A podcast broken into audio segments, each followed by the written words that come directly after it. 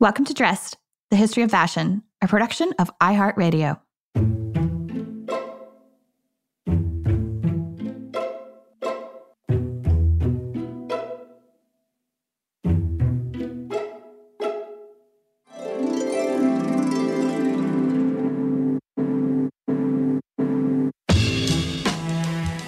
Over 7 billion people in the world, we all have one thing in common.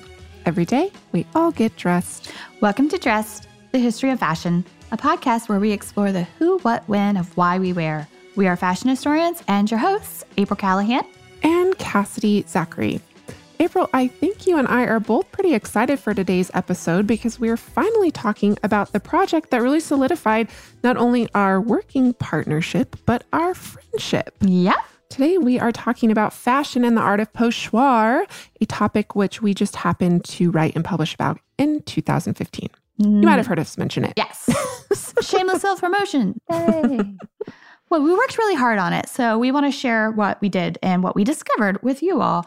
I think we've mentioned before in the show that we met while you were an intern at Special Collections at FIT as a grad student. And I was there working on my first book, um, which is called Fashion Plates 150 Years of Style. And then towards kind of the tail end of that project, you ended up coming on board um, as a research assistant. And, and I remember when we first made introductions that you were very, very busy working on organizing the department's miscellaneous fashion plates collection, which now that I actually officially work there, I know for a fact was no small order because there's a lot of them. Right. And it, it was not a small order, but it was so much fun. I was working diligently on dating and identifying basically orphaned fashion plates that didn't have a home. And so one of the publications that kept turning up in my research was the luxury fashion magazine known as Gazette de Bon Ton.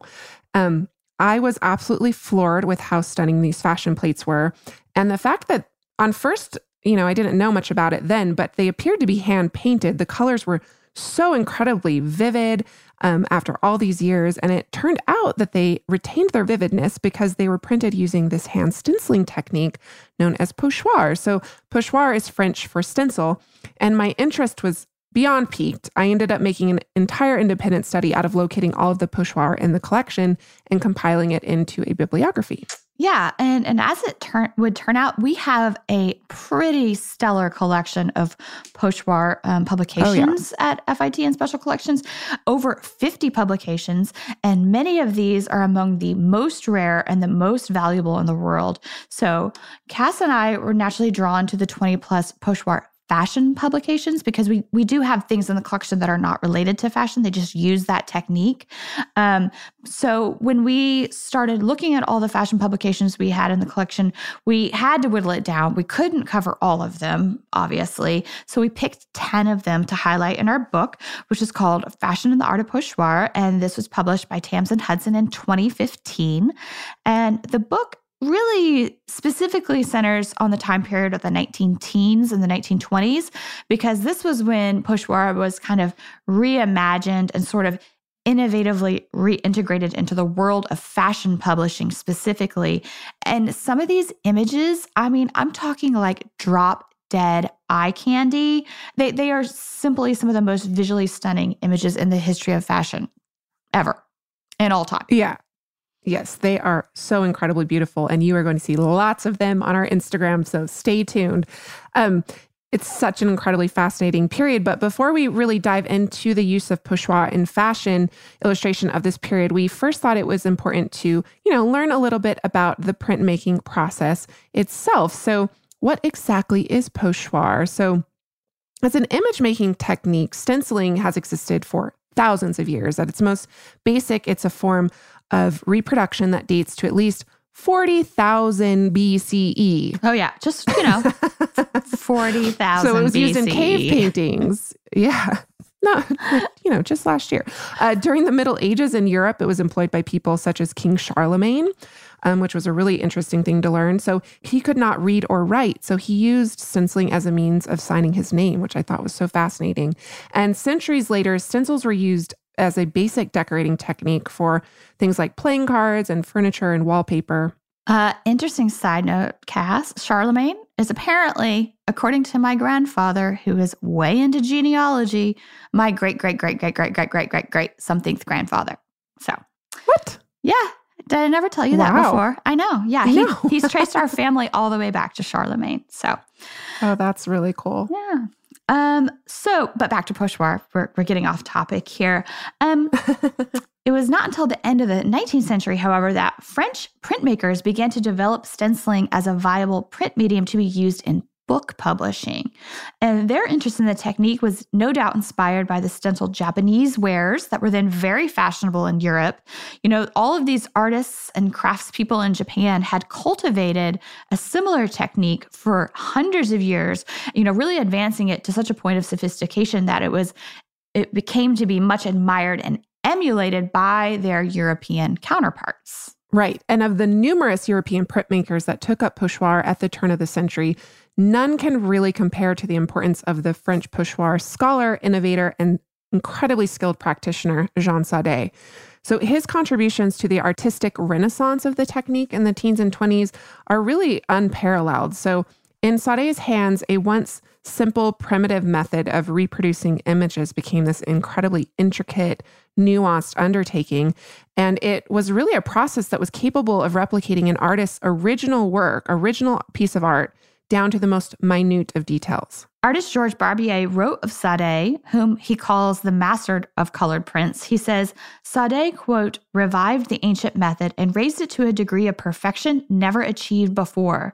The most tenuous values, the most daring contrasts, nothing escapes him. He analyzed watercolor to make it as gleaming as the breast of birds of the islands. Gouache is spread on in capricious waves. Nothing is difficult for his resolve. Nothing is impossible for his virtuosity. Yeah, I mean, those are big praise. That's big praise from Georges Barbier, right? Um, but but indeed, Saudé produced Barbier's first prints in pochoir, really kind of endearing Barbier to the medium that he himself would prolifically use throughout the rest of his career. But we're going to learn a little bit more about Barbier in a bit because he's a really seminal figure here. Oh, absolutely. And one of my favorites. Um, but so in Saudé's 1925 treatise, The Traité d'enluminure d'art au pochoir, um, Saudé provided an in depth look into the intricacies of the pochoir technique. And you can actually find a digitized copy of this book online, which is really cool. It's really an artwork in and of itself, um, and it's on the New York Public Library's websites. The images in it, of course, are printed in pochoir, so I highly recommend um, looking that up. But so the most important part of the pochoir process was in the beginning phase when the components of the original work of art were scrutinized and broken down. So each color variation in an artwork required a separate stencil, as did any subtleties in texture or tone. And it was really Saudé's ability to perfectly emulate any nuances in an artist's work that made him a master of his craft.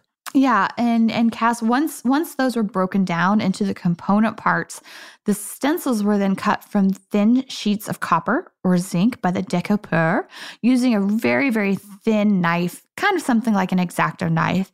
And then these stencils were then given to the colorist who I mean, their attention to the registration, the perfect alignment of these stencils is incredible. Um, and they had to get that just right because then they applied the watercolors or gouache to the pages um, that had typically already been printed with any of the basic black outlines that may have been part of the original work. And, and these individual colorists, uh, many of them who were women, by the way, they had they had an arsenal of tools and techniques um, at their disposal, and the best of them actually ground their own pigments. And this is something that accounts for some of that like very intense vibrancy that we see in pochoir prints um, when they're well over 100 years old today. I mean, some of them are so bright they almost like you feel like your eyeballs are about to be seared out. You know, they're so beautiful. um, and in 1931, Barbier contributed an article to the Arts et Métiers Graphiques magazine, which um, he dedicated to the pochoir technique. And he says um, he re- brings to mind this incredibly beautiful image of a pochoir studio. He says, On the table, the pots of paint sparkle like bouquets of flowers, agile hands doing the pochoir with the brush wet with color, sheet after sheet. What a pleasant spectacle! What happy work! Which demands of these vivacious hands this smiling dexterity, this taste and skill which belongs to these little Parisians. So, by the first decade of the 20th century, the pochoir technique had been adopted in France across fine and applied arts, and it was used in portfolios for artists, architects, interior designers.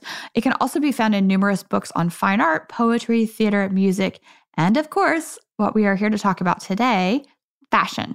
So, our book celebrates basically the mastery and the extraordinary beauty of pochoir as it was used in fashion publications from 1908 to 1925, a brief, albeit fertile, kind of like golden age of fashion illustration. Yeah, so this was a period when the painterly qualities of the handcrafted and quite costly pochoir technique was embraced by these forward thinking fashion designers and publishers alike who were all well, they were really disenchanted with the machine printed, mass circulated fashion publications that dominated the period. So think Vogue and Harper's Bazaar. There was also this magazine called Femina and Le Mode in France. And these enterprising visionaries really instead they were seeking to cultivate a more elite and wealthy readership with these luxury limited edition fashion publications um, that were illustrated by finely trained artists. Yes.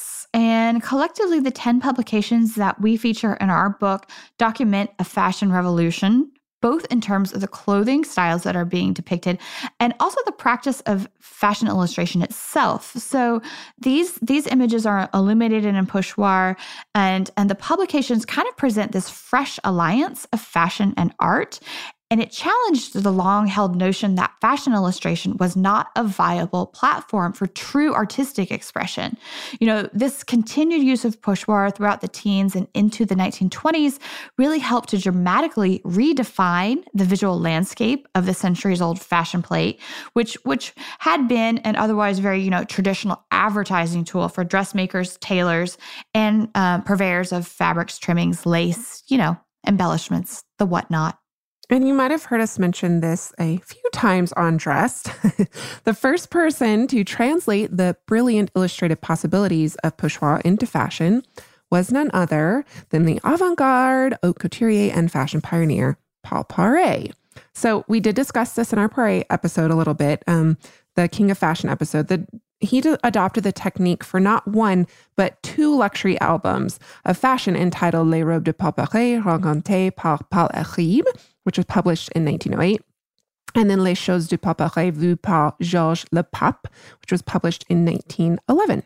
Yes, and we're going to talk about another episode, um, previous episode, because thanks to the Freeing the Body episode, The Birth of Modern Dress, we also know that Poiret was one of several designers of this time period who was instrumental in modernizing fashion, a la corset free designs or corset optional designs. Um, that were kind of based on the styles of dress worn in classical antiquity. So, Poiret, though, but for him, it wasn't enough to simply modernize fashion, you know, the way women were dressing. He also wanted to modernize um, fashion illustration. So he presented and advertised his fashion designs um, in, in, a modern style, too. So it was really with these two albums that Poiret endeavored to breathe new life in terms of modernizing fashion illustration and, and you know, breathe new life into this time honored tradition of the fashion plate, that, which had more or less been the same for centuries. Exactly. So these two albums reflect this re- really radical new way of depicting fashion that aligned the genre for the first time, really, within the realm of fine art. So, we're, for over, as April mentioned, 100 years, fashion illustrations had depicted the latest fashion in kind of this line for line detail. Uh, Poiret's albums captured the essence and evocative qualities of Poiret's designs or presented um, this illustration that did that. So, emboldened by bold blocks of pochoir coloring, the illustrations featured in both of these albums by Iribe and Lepape, they're really more akin to Japanese wood block prints than any fashion plate ever seen. And Japanese woodblock prints that should um, were incredibly influential on not just Iribe and Lepape, but a whole bevy of artists in the 19th and early 20th centuries. Um, that included a lot of the impressionist artists, such as Manet, who was a huge collector, because for uh, I think it was something like 300 years, Japan had essentially closed its borders to outside trade. And in the middle of the 19th century, it was reopened. And one of the things that really just flooded out of there and into Europe was these incredibly beautiful Japanese woodblock prints. Mm-hmm. One of the other really interesting decisions that Poiret made with these two albums is that they're almost entirely devoid of text. So they're they're kind of presented as artist books. Um, and and and one of the things that he was trying to do is kind of mask this commercial impetus behind their creation, which ultimately, right, was about selling things. it's about promoting his work. um, but but the way that he created these albums, um, it, it kind of blurs the line between fashion and art. And I say this again and again to my students that Poiret was really kind of one of these first fashion designers to kind of like start working in that overlapping area that that is between art and fashion that we readily take for granted today but at that time it was kind of something new.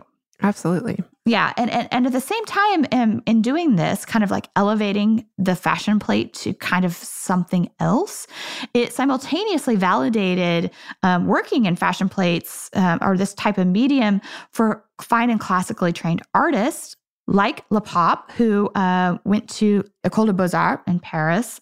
And the release of Poiret's albums brought international acclaim to him, and it was not long before his contemporaries adopted similar formulas for their own luxury albums of fashion. And we're going to hear all about that a little bit more after this brief sponsor break.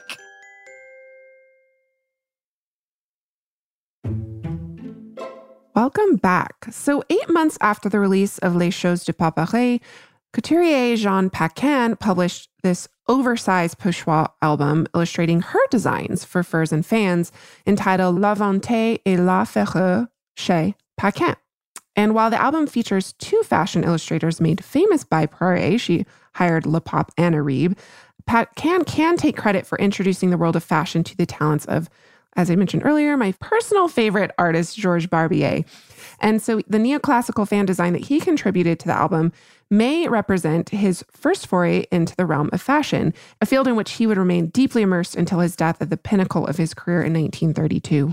Yeah, it's very sad. He died far too young, and many of the details of Barbier's private life still remain a mystery to us.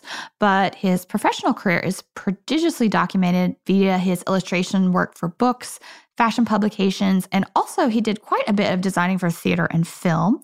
Um, Barbier was an avid student of history. He loved going to museums, antique shops, bookstores his entire life. And thus, he kind of brought with that interest this sort of imaginative and informed perspective to his work. And this is all underscored by the fact that he had an incredibly impressive library and collected little art objects, um, to which three of the walls in his private studio were dedicated. Yeah, and that fourth wall in his studio, April, was lit by a skylight and it was intentionally left blank. And I just love this story. So, according to Barbier's friend and author, Jean Louis Vaudoyer, it was here that Barbier's creations took form. He writes, he no longer sees anything in front of him but his own dreams. Before catching them in a flight, for a moment he watched them pass on the great screen of the sky among clouds and sunbeams. So, references to Greek and Roman myth, classical art and architecture, 18th century interiors, fashion, of course, and the mysteries of the Orient may all collide in the span of a single Barbier plate, and they're just so incredibly rich and beautiful in their content.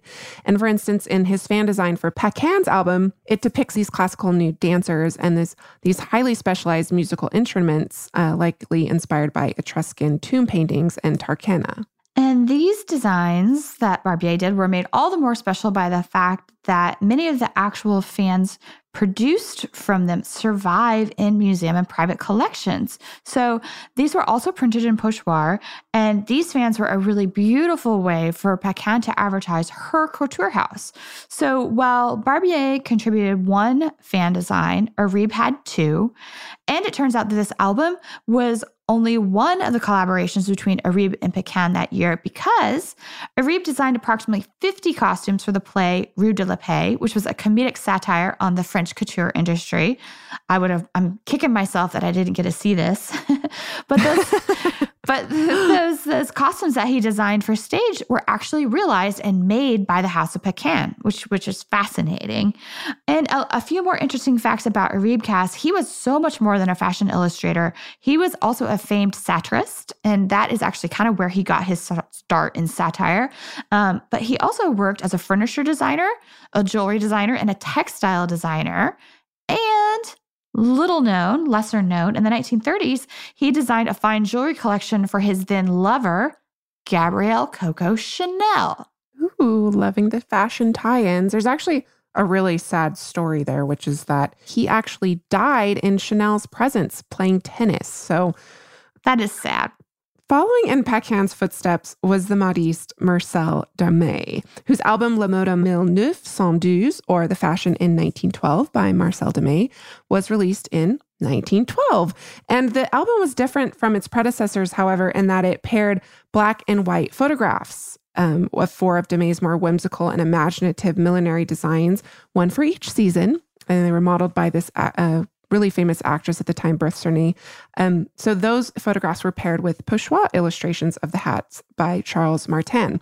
And this album is particularly interesting because it was printed during the height of the plume boom, the quote unquote murderous millinery era, um, depending on the perspective that you come from. But this is also something we addressed in last season and, of course, our murderous millinery episode. Yeah. And while this album clearly pays tribute to the beauty of feathers in fashion, you know, a, a, Martin illustration of a majestic flying bird graces its cover. A few of his other illustrations kind of give this hint to the relationship um, between fashion and feathers that it was fraught with contention and controversy. And each photograph of Cerny, Berthe Cerny, is accompanied by a Martin illustration at the bottom of the page. And one in particular, um, which is a woman dressed from Greek antiquity. She's contemplating a bird in her hand, kind of seemingly asking, friend or fashion accessory?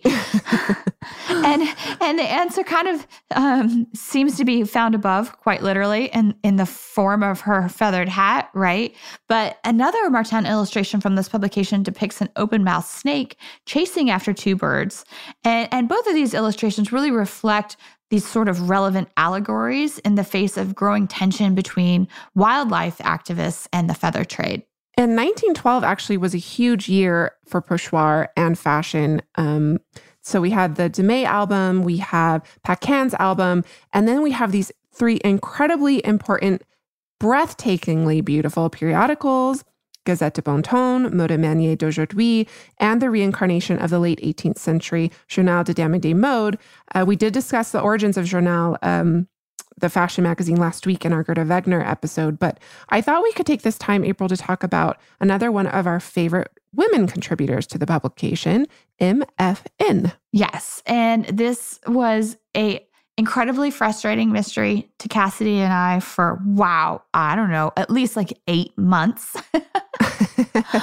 because we had we we found all these plates that were signed MFN and and her style was recognizable instantly recognizable and it took us a little bit to figure out who this person was and it turns out they are by Marie Madeleine Franc-Nohain and this very distinctive illustrative style that she has is notable for the fact that many of them depict these very tender moments between a mother and a child.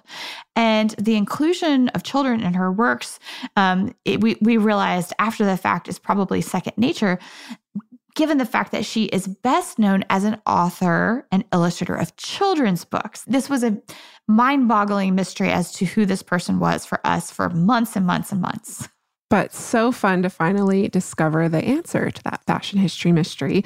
And I, as April said, her fashion plates for Journal are some of, of our absolute favorites, as are many of the plates that appeared in that publication over its two year run.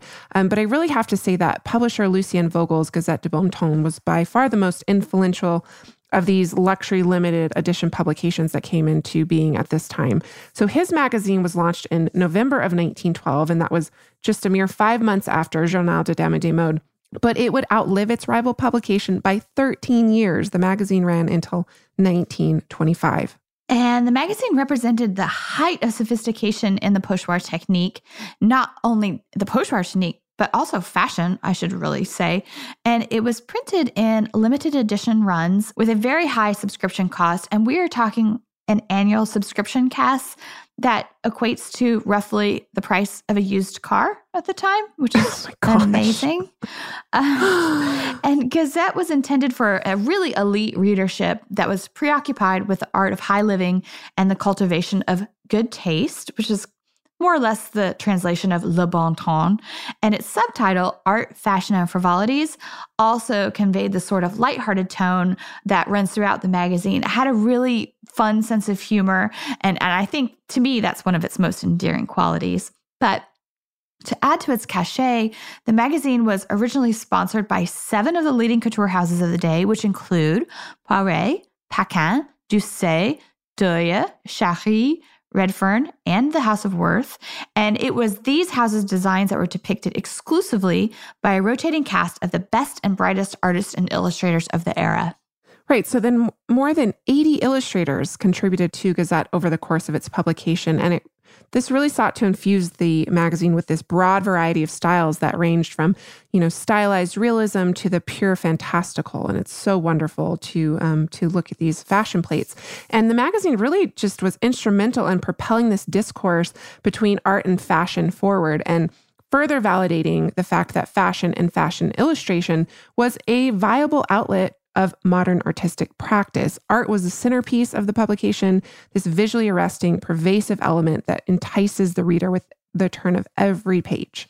And the scenarios depicted on each fashion plate, as well as its witty and often humorous text, was the creation of the illustrators. And the captions, which are hilarious in certain cases, like one is called Horrible Wind, another one is Be Discreet, another one, The Death of Love. These titles kind of complemented the unique vision of each artist. And therefore, the garments that were portrayed were treated as if they were the subjects in a painting. The fashion plates masked as a storytelling picture. And, and in this way, Gazette mitigated the inherent consumerism of the fashion magazine and managed to present the garments as true works of art. And at the heart of Gazette de Bon Ton's roster of illustrators, which is something April and I were really it was really interesting to discover this and really fun was this core group of men who uncoincidentally also happened to be Vogel, the publisher's friend. So we have Bernard Boutet de Monvel, his cousin Pierre Brissaud, Georges Lepape, Georges Barbier, Andre Edouard Marty or A.E. Marty, and Charles Martin. And all of these young men had received their fine arts training at the École des Beaux Arts in Paris. And Vogue editor in chief Edna Woolman Chase actually dubbed the group of well dressed friends the quote unquote Beau Brummels of the Brush. And she really positioned Vogel as their enterprising impresario who had conceived of Gazette um, well as a employment for his friends but also as a forum for their artistic talents which were eagerly sought after by other luxury fashion publications as well. And a 1914 Vogue article about this stylish gents reads, quote, It is rather, in fact, the certain dandyism of dress and manner, which is a consistent characteristic of the group that makes them a quote unquote school.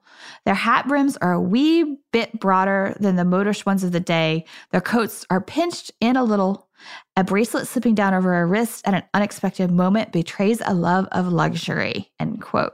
And this article is accompanied by paintings and photographs of these dapper gents, the illustrators, the self-proclaimed quote unquote knights of the bracelet. Do you think I have to wonder, do you think they all had the same bracelet? I don't know. Do you think they had friendship bracelets? that would be amazing. I'm just saying. So, not mentioned in Chase's assessment of the Gazette artist, however, is a man who was arguably the most famous of them all, and that is Etienne Drian. And he was an internationally renowned illustrator who went professionally solely by his last name and was as well known for his signature depiction of fashionable women as he was for his friendships and collaborations with celebrities of the day that included such famous actresses as Gaby Deslys and Cecile Sorel. Another important contributing artist to Gazette was Ernesto Michahelles, who is also known as Thayaht.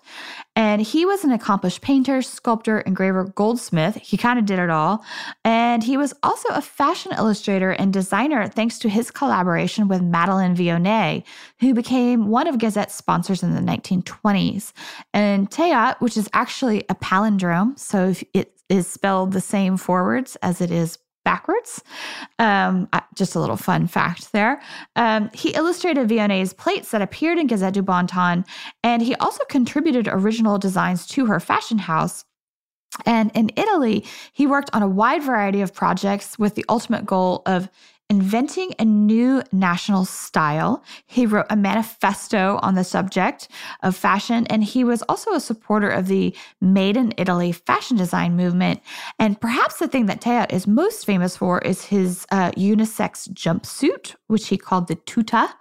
Um, and this is really kind of representative of the types of experimental clothing that was being advocated for by the futurists and constructivist artists immediately following World War One.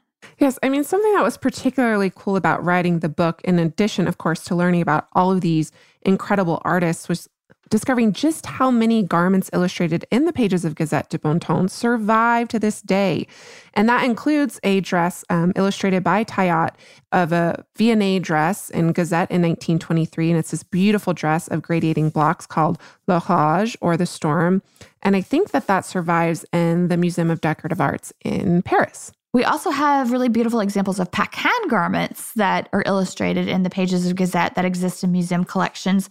There's a really beautiful black and pink evening coat um, that was illustrated by the Spanish artist and illustrator Francisco Javier Gosé. And an example of this actually is at the Costume Institute at the Metropolitan Museum of Art in New York. And I particularly love this Gosé illustration because he really, in the illustration, brings the coat alive for us. It's beautifully illuminated in pochoir. And he presents us with this striking glamazon type figure. And she's kind of looking at you slyly over backwards over her shoulder. And and and he in this illustration is giving this air of mystery and intrigue to the coat itself that that if you just see a photo of it um, it, it's missing that kind of like glamour and mystery. Like he's telling a story that the coat itself doesn't tell. Does that make sense, Cass? Yeah, absolutely. And I think it's also really interesting to stress just how cool it is that all of these different artists have these really, really distinctive styles that really separate them from each other. And they're all working within this medium of fashion illustration. And it's just really wonderful. And Gosé has is one of those that just has this incredibly instantly recognizable style once you're familiar with his work. Another garment from Gazette that survives is Poiret's sorbet gown um, from 1913. And it's not one version that survives, but three. The Fashion Institute of Technology has one, the Sh- Chicago Historical Museum, and also the V&A in London. And um, they have different versions and different colors, which is really lovely. But the dress is topped with this gorgeous kimono style wrapped tunic, and then it fans out in Poiret's signature lampshade silhouette.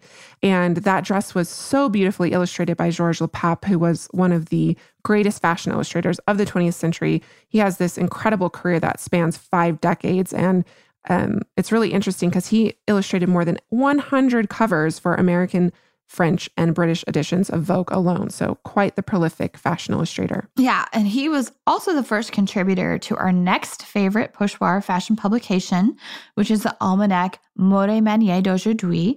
So, uh, the poet and publisher was Pierre Corrard, and he was inspired to create this album after observing three very fashionable women skipping some stones on the beach. And he writes, quote, their bodies were liberated from restraints and their dresses flourished.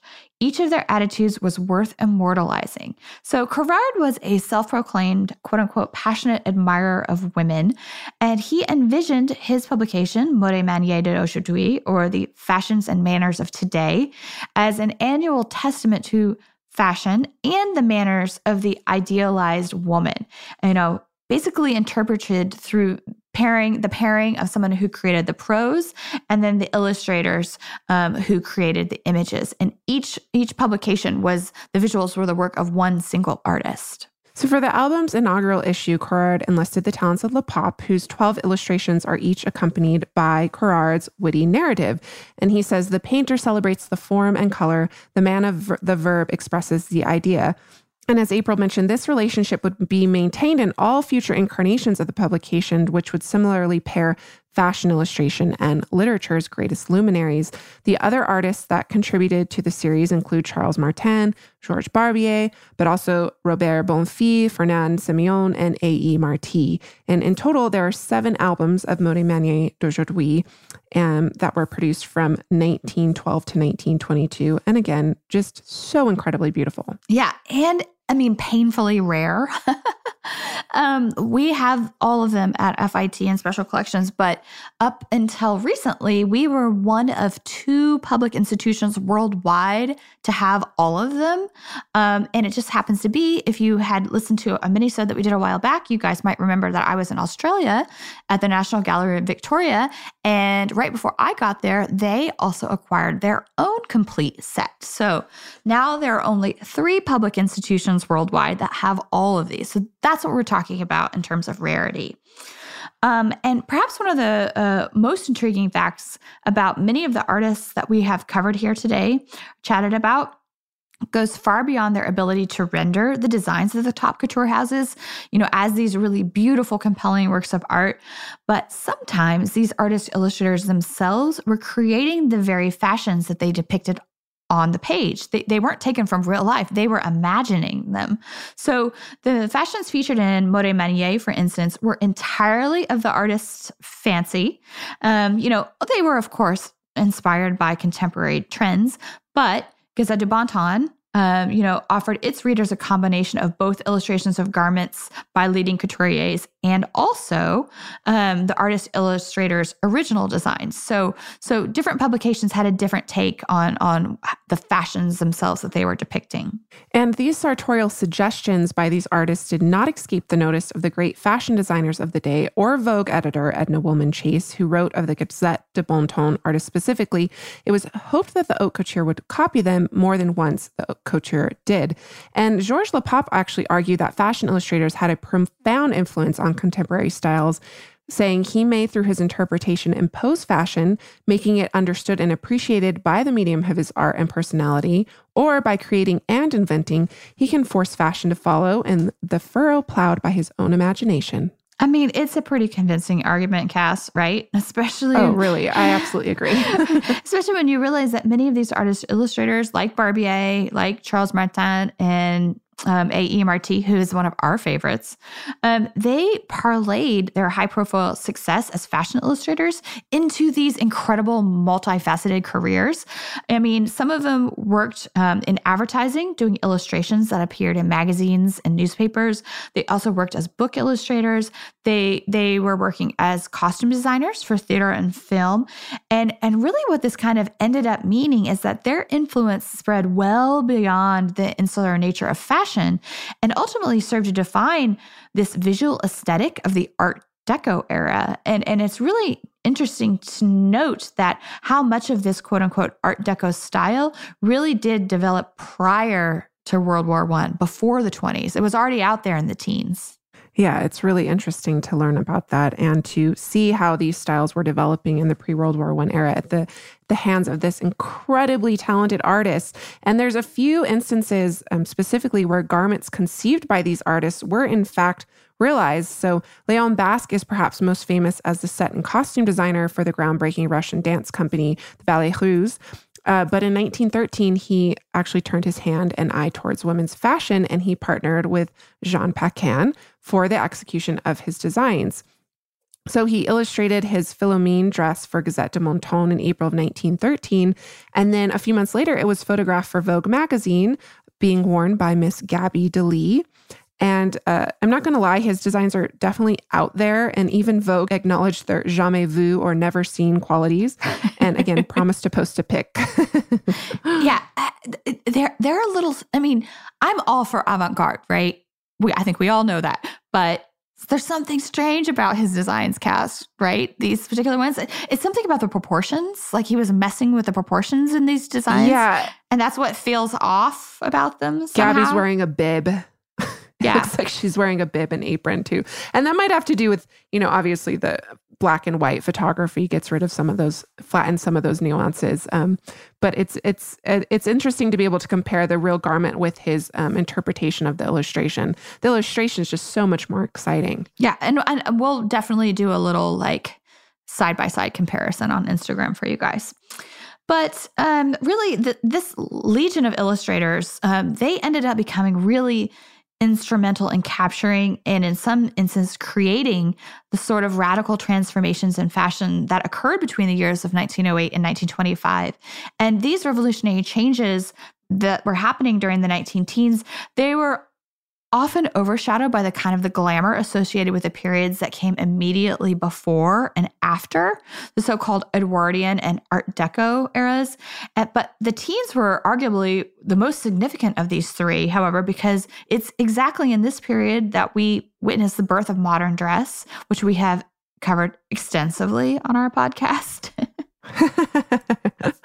We're not going to beat a dead horse. Uh, and these experiments in fashion were not without their critics, I should say. And we'll hear a little bit more about that after a word from our sponsors.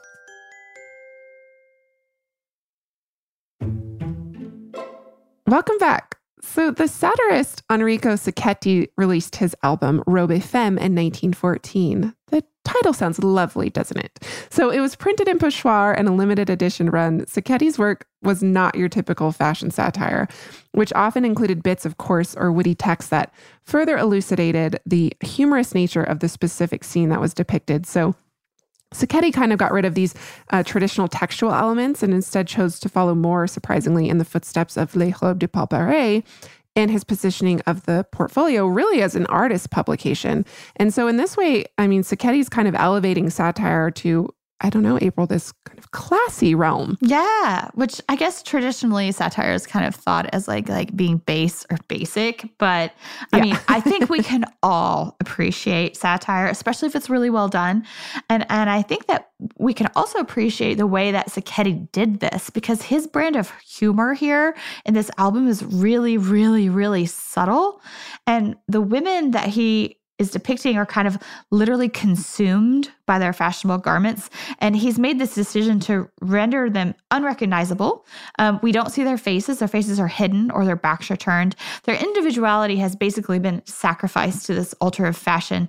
And it's true. Like they're just like kind of like mimetically selecting styles for novelty rather than suitability. And I guess it's that that, you know, we have to wonder like, is he pointing the accusatory finger at the fashion designers and the milliners for their outlandish designs? Or or is it this penchant for excess that lies with the client who really hasn't shown any restraint right in her enthusiasm for luxury? And it's like that age old maxim really of like uh, fashion versus style right? Because fashion is always about novelty not necessarily what suits you as a person. Right yeah. And then the so the fashion victim, of course, who falls falls victim to their love of fashion, love of novelty for fashion. So, mm-hmm. I mean, and fashion is so luxurious during this period and incredibly decadent, but it's also just so experimental. Um, I mean, the pre-World One era is my favorite period in fashion history for this very reason. I mean, Gazette, Journal, Mode Manier, they're all documenting these wonderful experiments with really taking the fashionable silhouette to these extremes.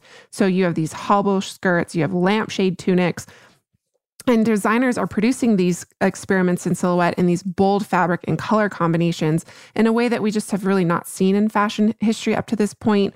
Um, you have a lot of, uh, influence of the ballet russe, um, all these different um, kind of um, inspirations coming in uh, that really reflect the era's zeitgeist, which is this decadent I mean, really hedonistic period of luxury and indulgent, and and then it all just comes to an abrupt halt. Yep, like screeching halt. um, I, I, think uh, Lucile, the fashion designer, couturier Lucile or Lady Duff Gordon, kind of said it best. She said, "quote All through that last brilliant pre-war summer, Paris amused herself, spent recklessly, gave wonderful fetes, danced, laughed, and made love as though she had not a care in the world. And nobody saw the war clouds gathering until they burst with a shattering suddenness. In one week, Paris was a changed city. World War I broke out in July of 1914, and with that, I mean, Cass, the world was forever changed in that instant. Yeah, it really was. And April and I go into a lot more detail um, about fashion and the fashion industry during this period um, in our book, if you want to check it out, because it's really um, an incredibly fascinating period, um, but also just so devastating. Um, I think a 1920 survey on the cost of the war calculated that something like almost 13 million soldiers had lost their lives. I mean, this is just a devastating number that was presumed to be equaled by civilian deaths. It was a horrific period. And there was, it was obviously no place for lavish fashions or decadent consumption, public consumption of any kind. So that, of course, includes luxury fashion magazines. So Gazette de Bon Ton and Journal de Dame de Mode immediately suspended publication. Um, and of course, many of the men that were running these publications, many of the fashion designers, like um, you had Lucien Vogel, Paul Poiret, A.E. Marty, these men were joining the millions of men across France who were subject to compulsory military service. So they were going to war. Yeah. And one of Cass and I's favorite fashion history images is um, this image. And maybe we'll post it in conjunction with this. It's not pochoir, but we do have a photo of Paul Poiret in his military uniform. And he's being very sassy, smoking a cigarette. He's being very sassy. we we, we tried to make a T-shirt out of it for our T TeePublic store, but but uh, because it's such a rare archival image, we couldn't get a high enough res image of it. Anyway, I was sad when it didn't work out. But back to our topic today. In 1915, uh, Gazette du Bon did release a special edition of the magazine in collaboration with the American publishing mogul and Vogue founder Conde Nast. And this was subtitled the 1915 mode as shown by Paris.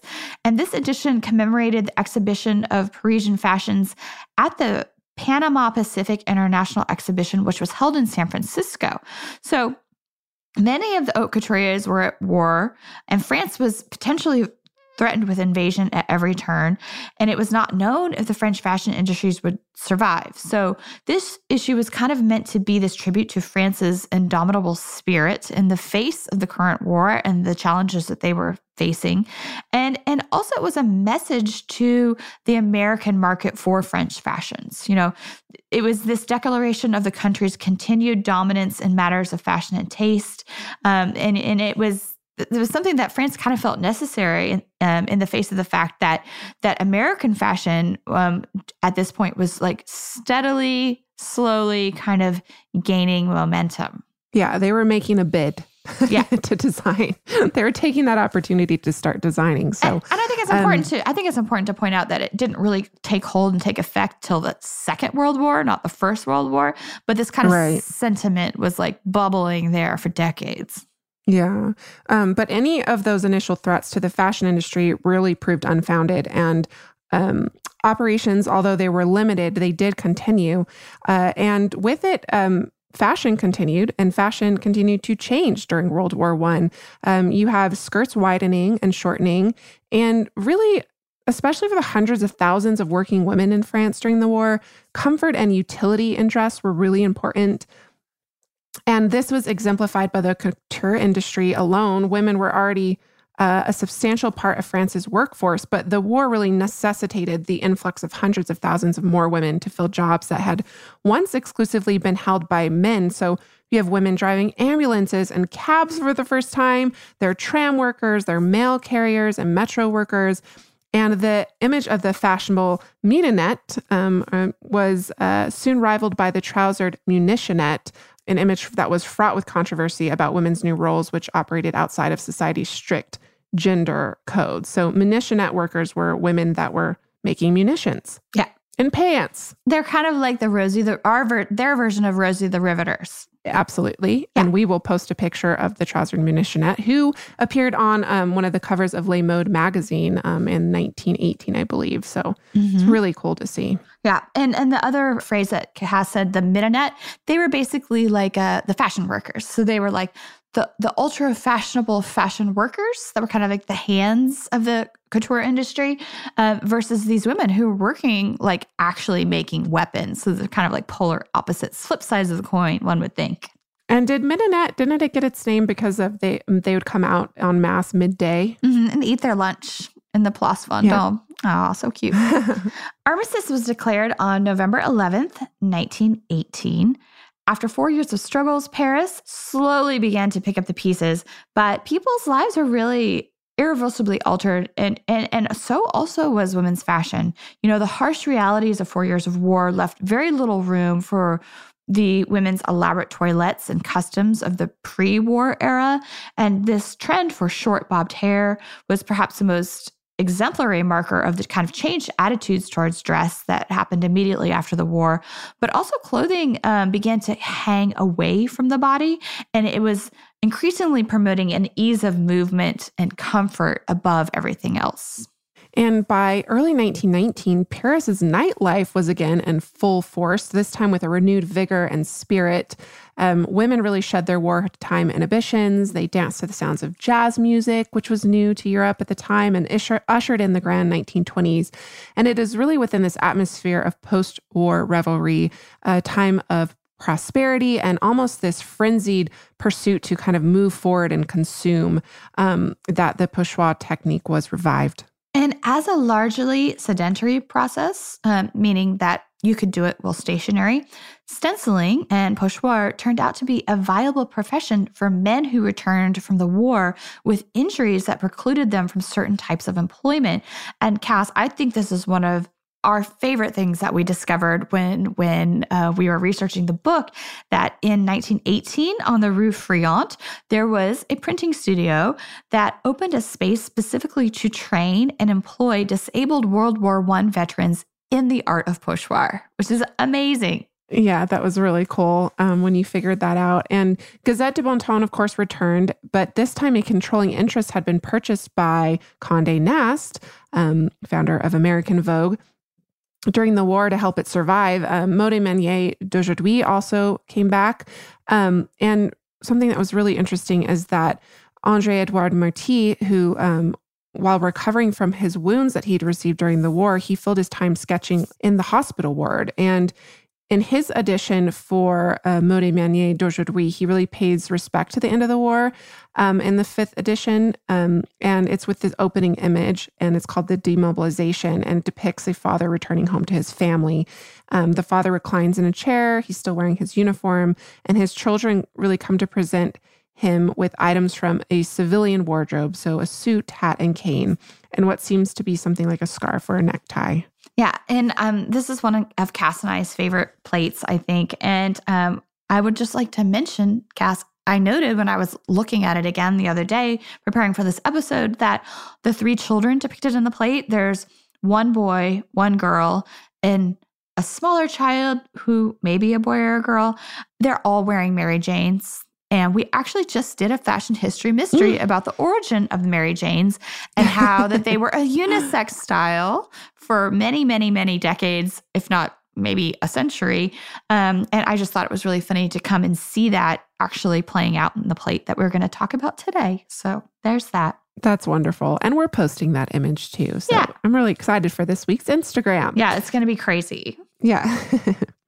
Um, another periodical that we do talk about in the book is a fashion and lifestyle periodical that emerges new at this time, and it's called Le Goût du Jour, or Taste of the Day. Um, it was, of course, published in Pochoir, and and also there's another album called La Dernière Lettre Parisienne by Furrier Max, which is a, a furrier a creator of furs at the time. And the Furrier Max album is breathtakingly gorgeous. It has gold leaf and pochoir mixed together and was illustrated by Eduardo Garcia Benito. And professionally known simply as Benito, he was a young Spaniard that arrived in Paris just before the outbreak of the war in 1912. Um, he came to study at the École des Beaux Arts. And immediately upon his arrival, Benito had really good luck in Paris. He just fell into the circle of avant garde Spanish artists who happened to be working in France, which of course included Pablo Picasso and Juan Gris. And so it's not terribly long after completing his studies that Benito began to gain professional recognition as a painter, working in the Cubist and Fauvist manners. And Benito credits his patron, Paul Poiret, with his entry into high fashion. So uh, Poiret was kind of infamous for this, right, Cass? I mean, you you you are you are the Poiret expert here.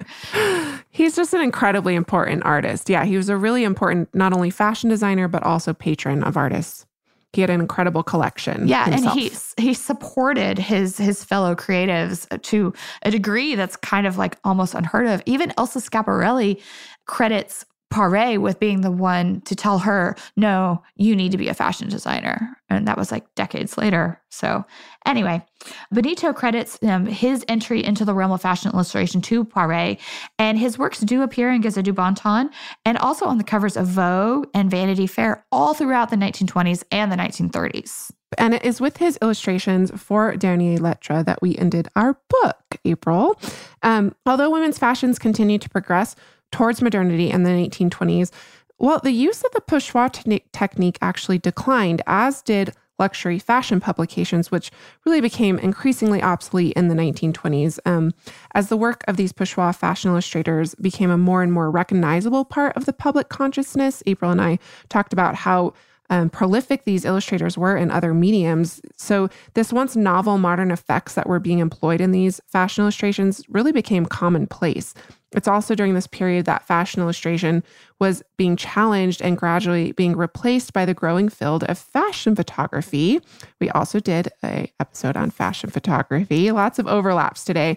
Uh, fashion photography had begun to develop as a modern artistic medium in its own right in the 1920s, and it's really interesting to discover how it borrowed many of its visual cues from the realm of these fashion illustrators. Yeah, and another factor in the decline um, of this popularity of the pochoir technique had to do with quality. So there were these three pochoir magazines that began in the 1920s. We have Très Parisienne, Les Idées Nouvelles de la Mode, and Art Goût Beauté, which all kind of attest to this decline. You know, the plates in these publications have lost this sort of romantic artistic appeal and they've kind of regressed to these standardized representations of fashion and fashion plates that we that we saw in the past in the 19th century. The the actual execution of the pochoir technique is eh, so so right? It's no Saudé. Yes. It's no Jean Saudé. No. Um, but but basically after complaints about the extremely high subscription costs Gazette du Bon Ton eventually slowly began to replace their pochoir plates with color lithography beginning in 1922 and and Cass I have to say I think we both are on the same page with this that that once they started incorporating color lithography the entire allure and charm of the publication kind of gave way and this undoubtedly resulted in its demise. It was just like why Yeah. And the magazine sadly folded in 1925, and with it ended this incredible period when art and fashion merged to the most beautiful effects, in my opinion, in the history of fashion. Thankfully, for over 100 years later, these pochoir works have maintained their extraordinary beauty and appeal due in large part to these amazing resilience of the pochoir technique.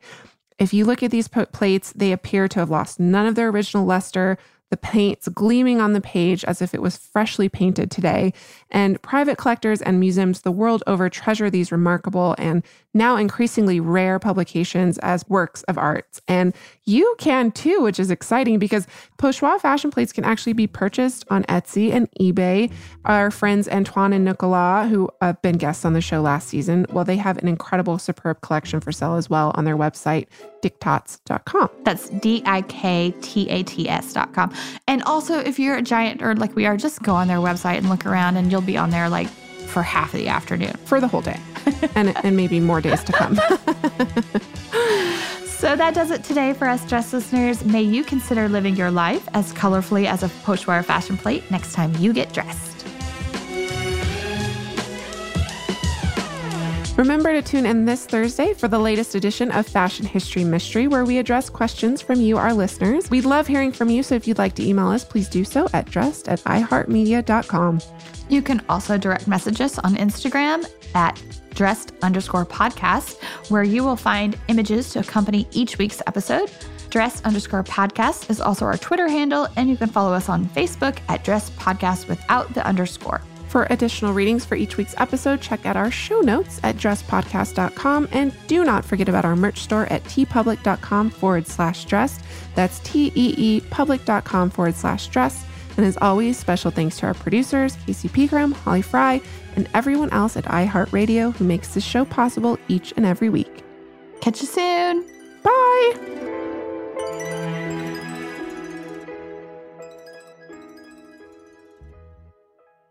Dressed, the History of Fashion is a production of iHeartRadio. For more podcasts from iHeartRadio, visit the iHeartRadio app, Apple Podcasts, or wherever you listen to your favorite shows.